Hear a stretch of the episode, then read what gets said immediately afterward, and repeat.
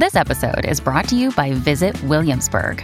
In Williamsburg, Virginia, there's never too much of a good thing. Whether you're a foodie, a golfer, a history buff, a shopaholic, an outdoor enthusiast, or a thrill seeker, you'll find what you came for here and more. So ask yourself, what is it you want? Discover Williamsburg and plan your trip at visitwilliamsburg.com. When you need mealtime inspiration, it's worth shopping Kroger, where you'll find over 30,000 mouthwatering choices that excite your inner foodie. And no matter what tasty choice you make, you'll enjoy our everyday low prices, plus extra ways to save, like digital coupons worth over $600 each week. You can also save up to $1 off per gallon at the pump with fuel points. More savings and more inspiring flavors make shopping Kroger worth it every time. Kroger, fresh for everyone. Fuel restrictions apply. Hello, everybody. This is Marshall Poe. I'm the editor of the New Books Network. NBN listeners like to read books and buy them. So we thought we'd tell you that right now, our friends at Princeton University Press are having a remarkable site wide sale. You can get 50% off books, including ebooks and audiobooks, with the code 50, F I F T Y, at checkout until May 31. You can save some real money on Princeton University Press books. I encourage you to go there and check it out. Welcome to the New Books Network. Hello, everyone. Welcome to another episode of New Books Network. Today, I'm honored to be speaking with Professor David Simpson about a wonderful book he published with Stanford University Press. The book is called Engaging Violence Civility and the Reach of Literature. David Simpson is a distinguished professor emeritus at the University of California, Davis, and his most recent book is States of Terror History, Theory, and Literature, which was published in 2019. And today he will be talking to us about his most recent book, Engaging Violence. David, welcome to New Books Network. Thank you. Uh, so maybe very briefly, you can tell us a little about a little about yourself and how the idea of this book came about: violence, civility, and literature. Yes, uh, yes. Well, I began my my writing career as a romanticist in in the standard manner in the 1970s, and gradually got more interested in literary theory. Uh, and through various highways and byways, became, uh, I think, after 9 11, I was very arrested by the relation between literary theory, was, as it was then conceived, and what was going on in the world. And I wrote a book on 9 11. Uh, and then I wrote a book on terror, as you said. And the Civility Project actually had been uh, the one I was I was engaged with when 9/11 happened, and I got sidetracked because in the 1990s, in the period after the fall of the Soviet Empire, uh, civility was a very big thing. Uh, and civil society was deemed by many sort of popular commentators and political theorists to be part and package of the same thing. Civility and civil society together was produced to explain why the Russians fell apart, because they didn't have it and we did. So at that time, civility was pretty clearly, I think, a politically repressive ideal.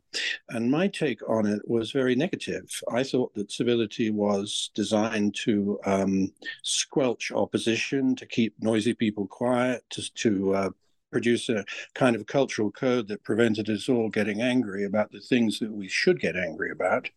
Uh, so I had a, a, rather negative view of, of politeness and civility as, as a repressive thing. Uh, of course, what's happened since then is it's actually shifted to the opposite end of the political spectrum, at least here in the US, and certainly in other places in the world where there are powerful autocrats either in place or wanting to be in place. Um, civility has now become a kind of liberal or even left ethos uh, in an attempt to defend our democracies from uh, the sort of violent um, behavior and antisocial violence in general of right wing groups. So the civility spectrum has shifted pretty radically for me in the time that I've been working on it.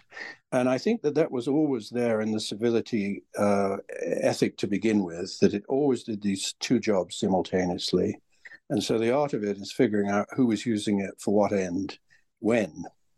Uh, and I had already, you know, done a good deal of work on the 18th century origins of this concept of civility. But what what came back to me later on was a new interest in the 20th century pedagogical institutions in the teaching literature in the universities and how that dovetailed with this traditional um, function for, for civility, which was now at that time in the 20s and 30s not really much used as a, as a critical concept.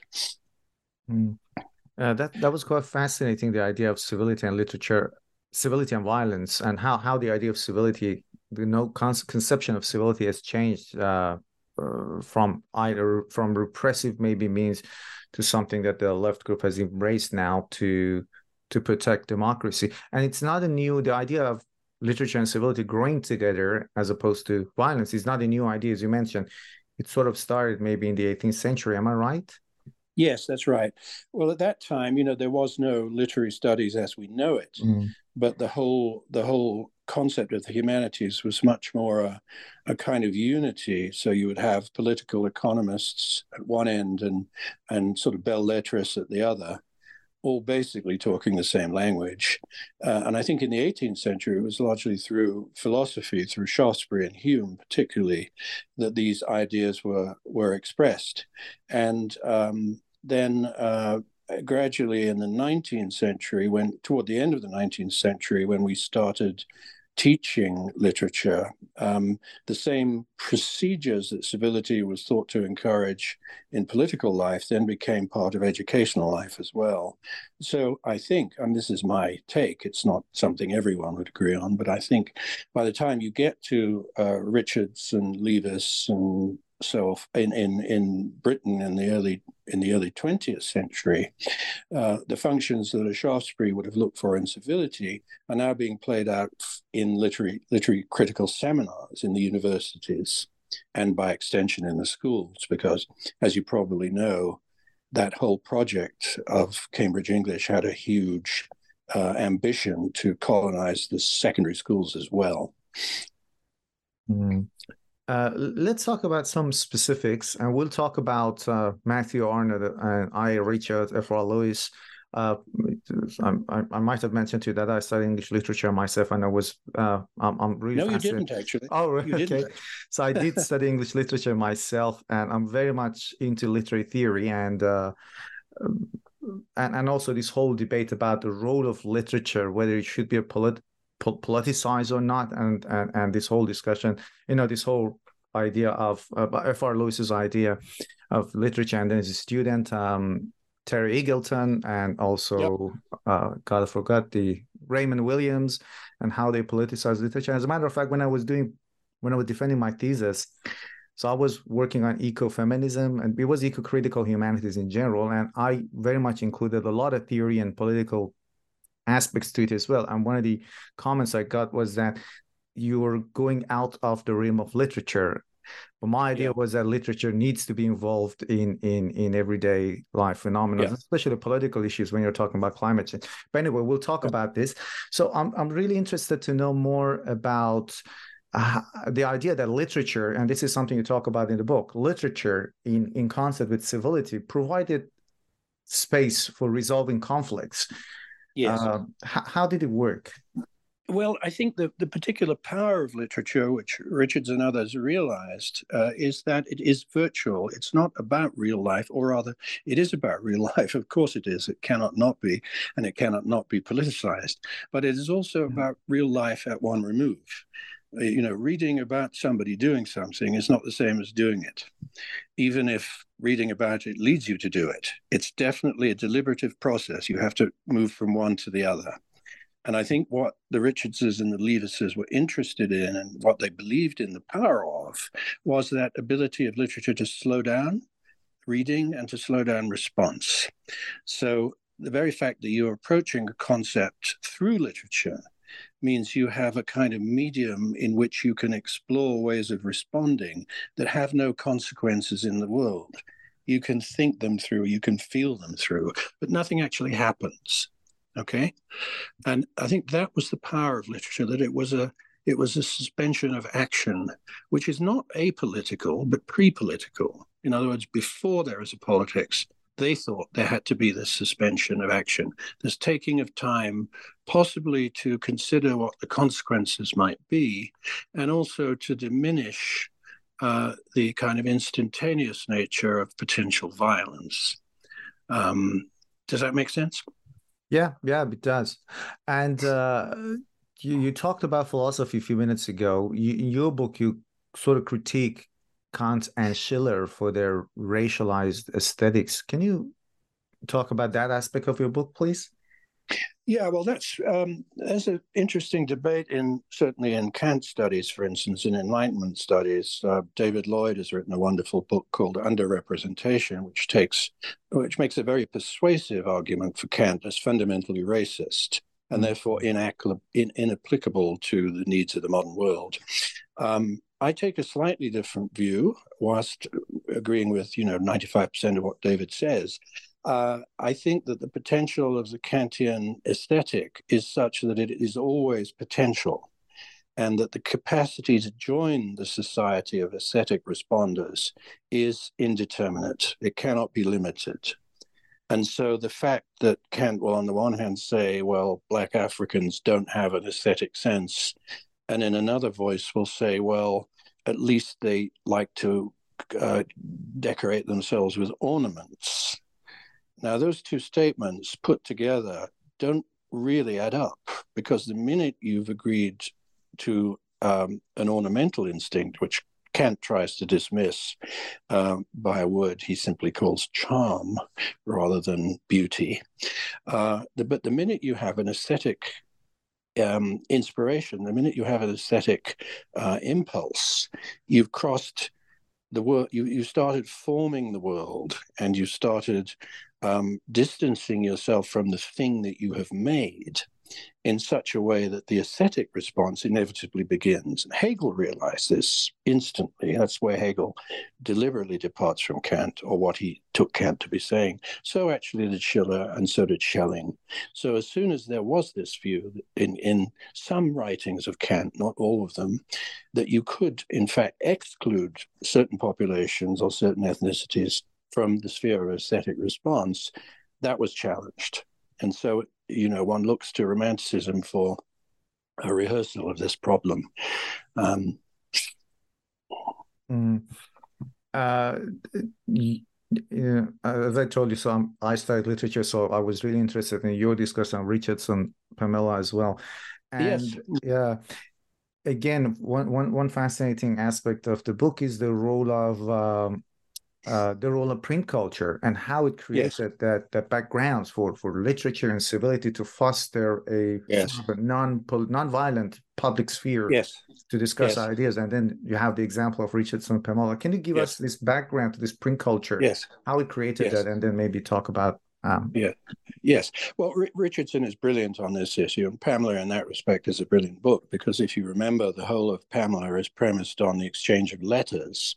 Mm. Uh, that is to say, a small private group all agreeing to reconstruct their own social behavior around the model, uh, around with with Pamela's guidance, partly in person, but also partly through the exchange and the perusal of letters. Um, uh, so it's it's a distinctly small group operation. Um, Pamela's civilizing the social group can only happen one at a time and in one place at a time. But by by producing the epistolary novel, by putting the letters into print form and selling thousands of copies, which Richardson did, that small group model then becomes disseminated to the entire reading audience.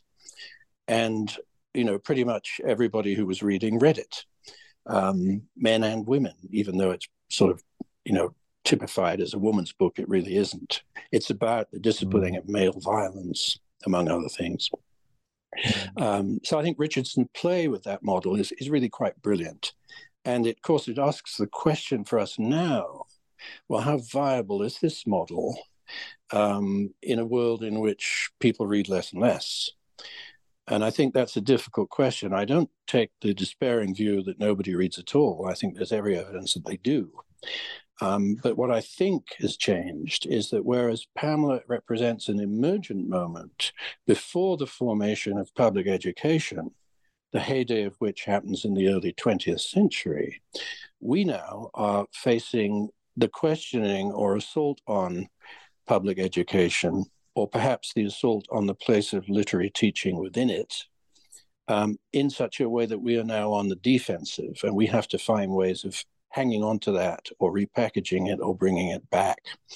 Um, and I think social media can do this in its own way. I don't think it's as effective as people in a room, or rather, it's effective in different ways. Maybe it's more effective because, again, as with you know, our personal exchange could theoretically be listened to by hundreds and hundreds of people. I hope it will be, but, mm-hmm. but you know, uh, the, the potential is there. We have a small group discussion, but it can go places that we can't control. Mm-hmm. And uh, apart from print culture, the a sort of a dialogue was created, literature and philosophy. They created this idea of inquiry and dialogue yes. for a civil society. And um, uh, there were two. There are two terms that are also used in your book: innate controller and impartial spectator, which is by Adam yes. Smith. So uh, yes. these are really great ideas that I'm, I'm sure our listeners would be interested to know more about. Yes, the inmate controller is the voice inside us which stops us doing something we might otherwise do. In other words, it makes us hesitate, it makes us think twice.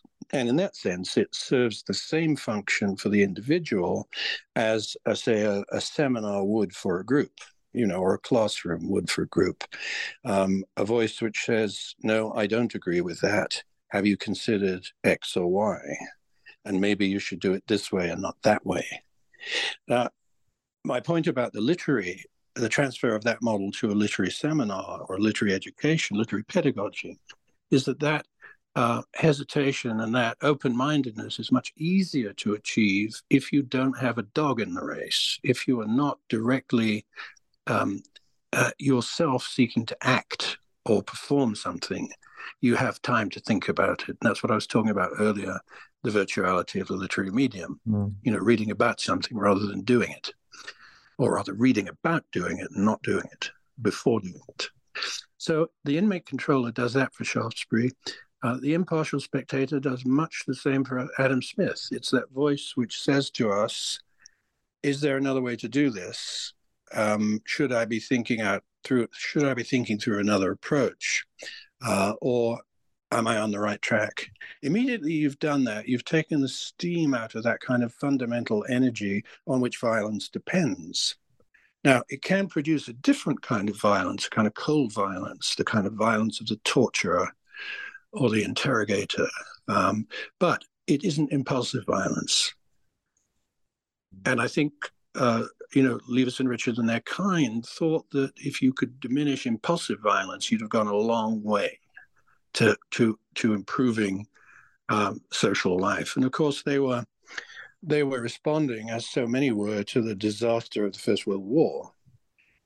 Um, so, in many ways, this this literary pedagogy I'm talking about is a small scale version of what the League of Nations was trying to attempt.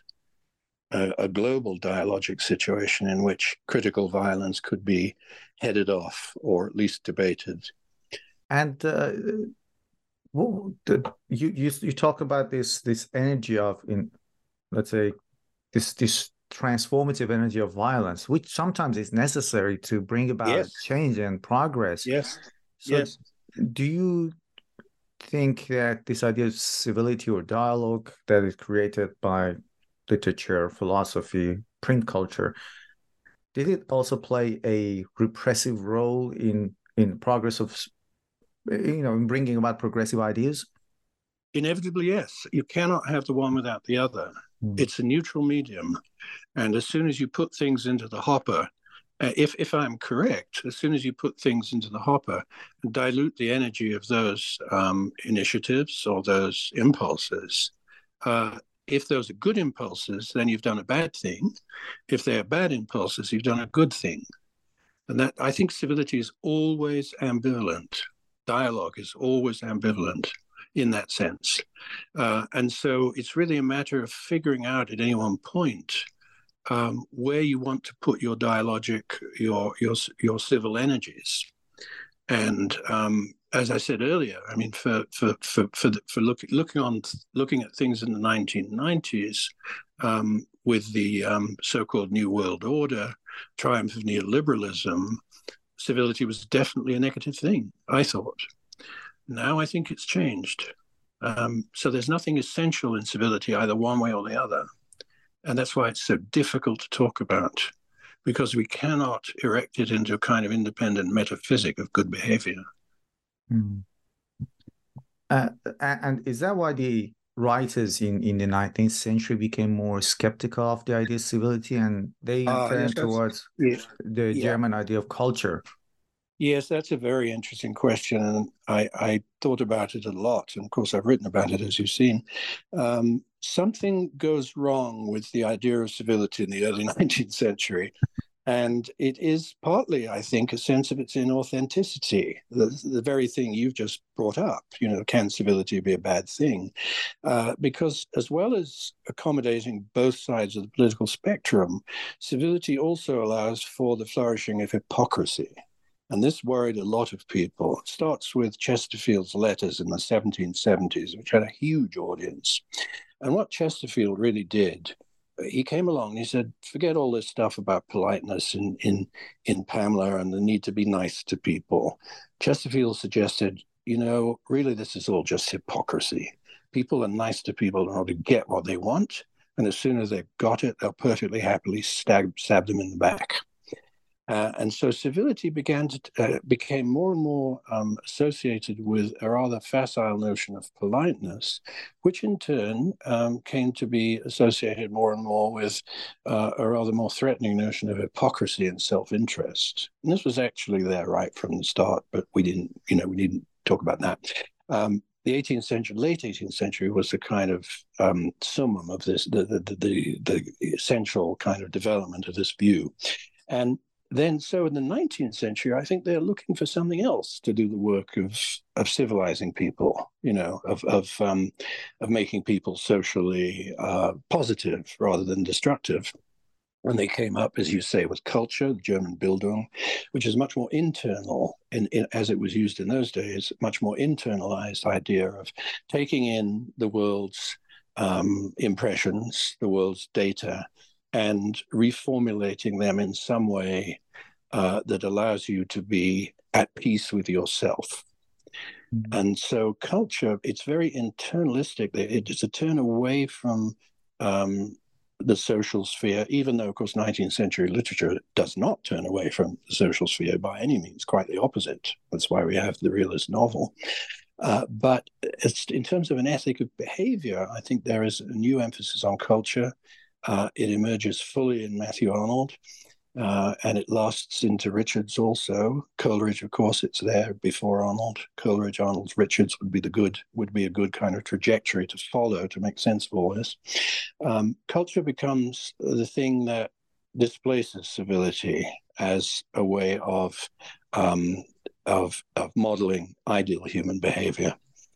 Um, and that in turn becomes stressed as people look at culture and say, well, culture's all very well, but we can't just have people sitting in their own corners being cultured. There has to be more than that.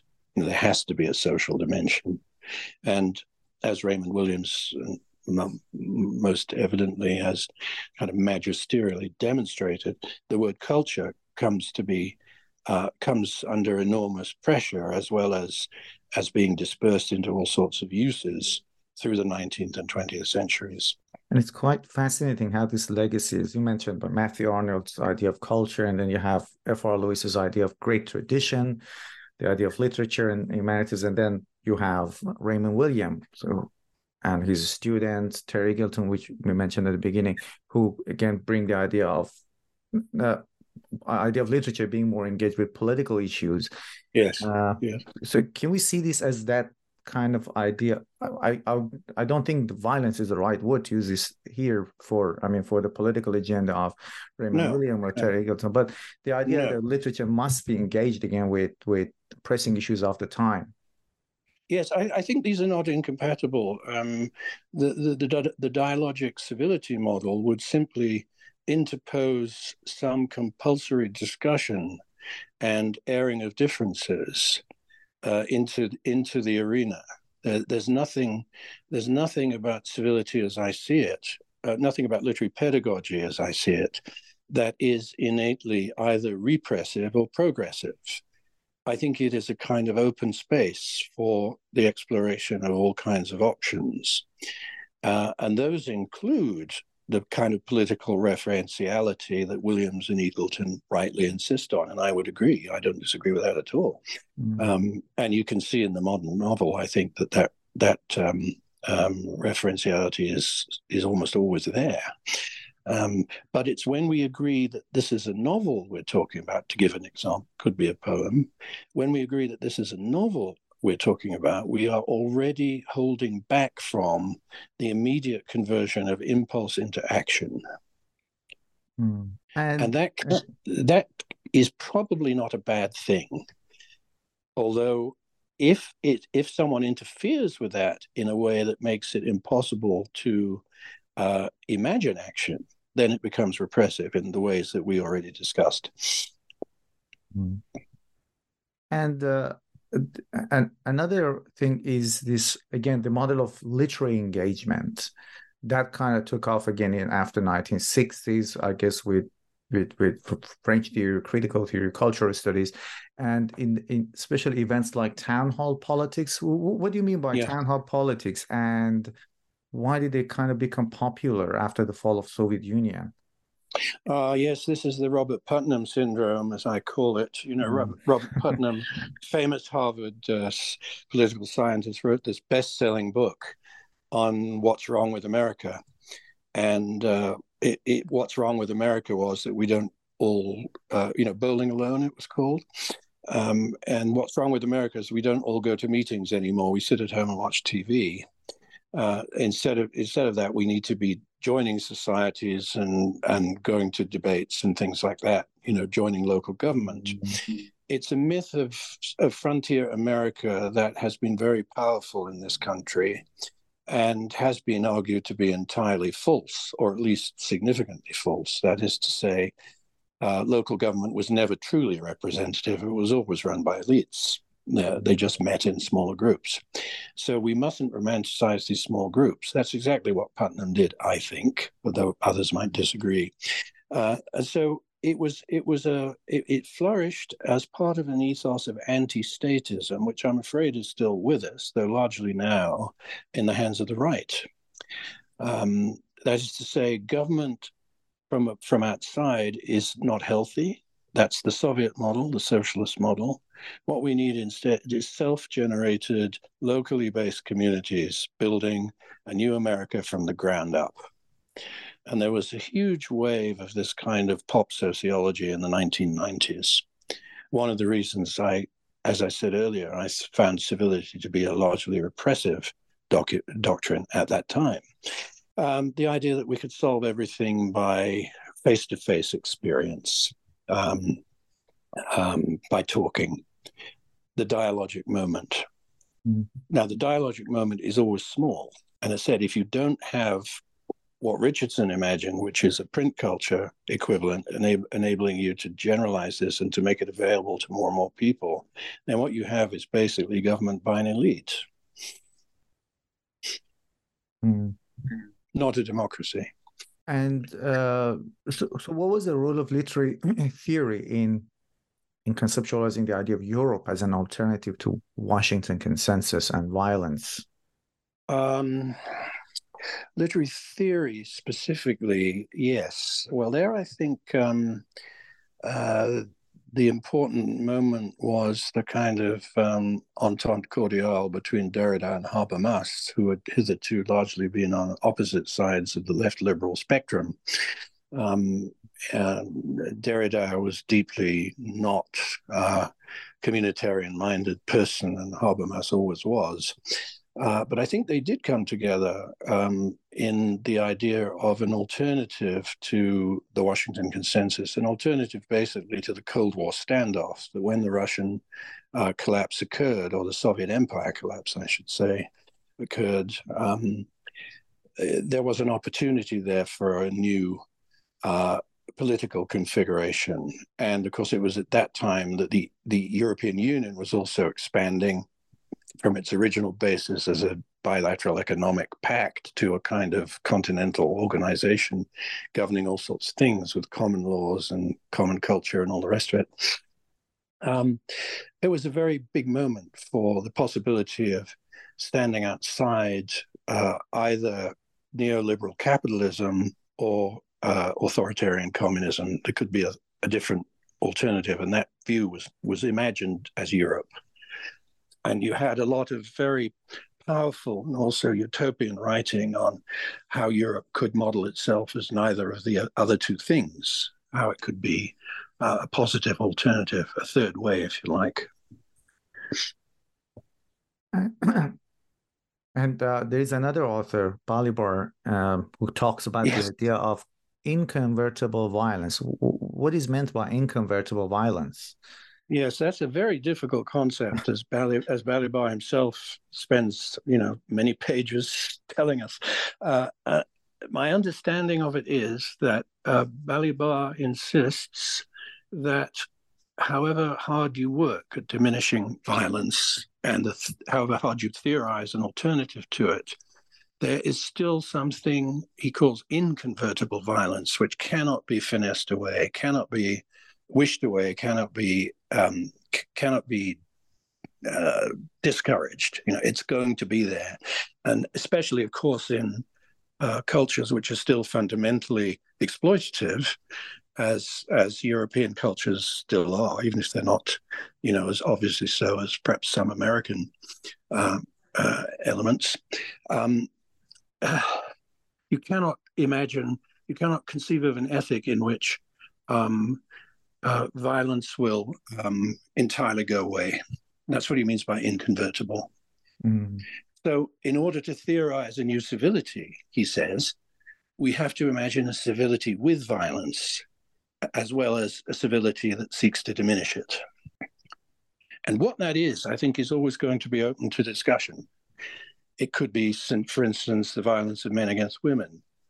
Uh, it could be homophobia. It could be um, all sorts of things. Mm. I, Racial violence, of course. Yeah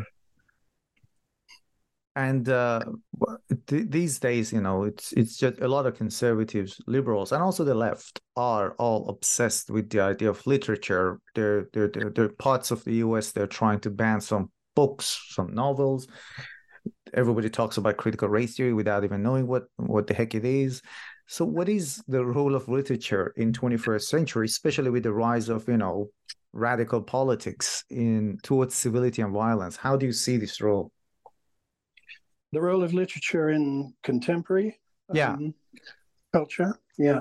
Well, I think it's got to be reimagined, um, and I think it is being reimagined. I mean, one of the points I make in the in the book is that um, you know literature hasn't disappeared despite the rise of social media.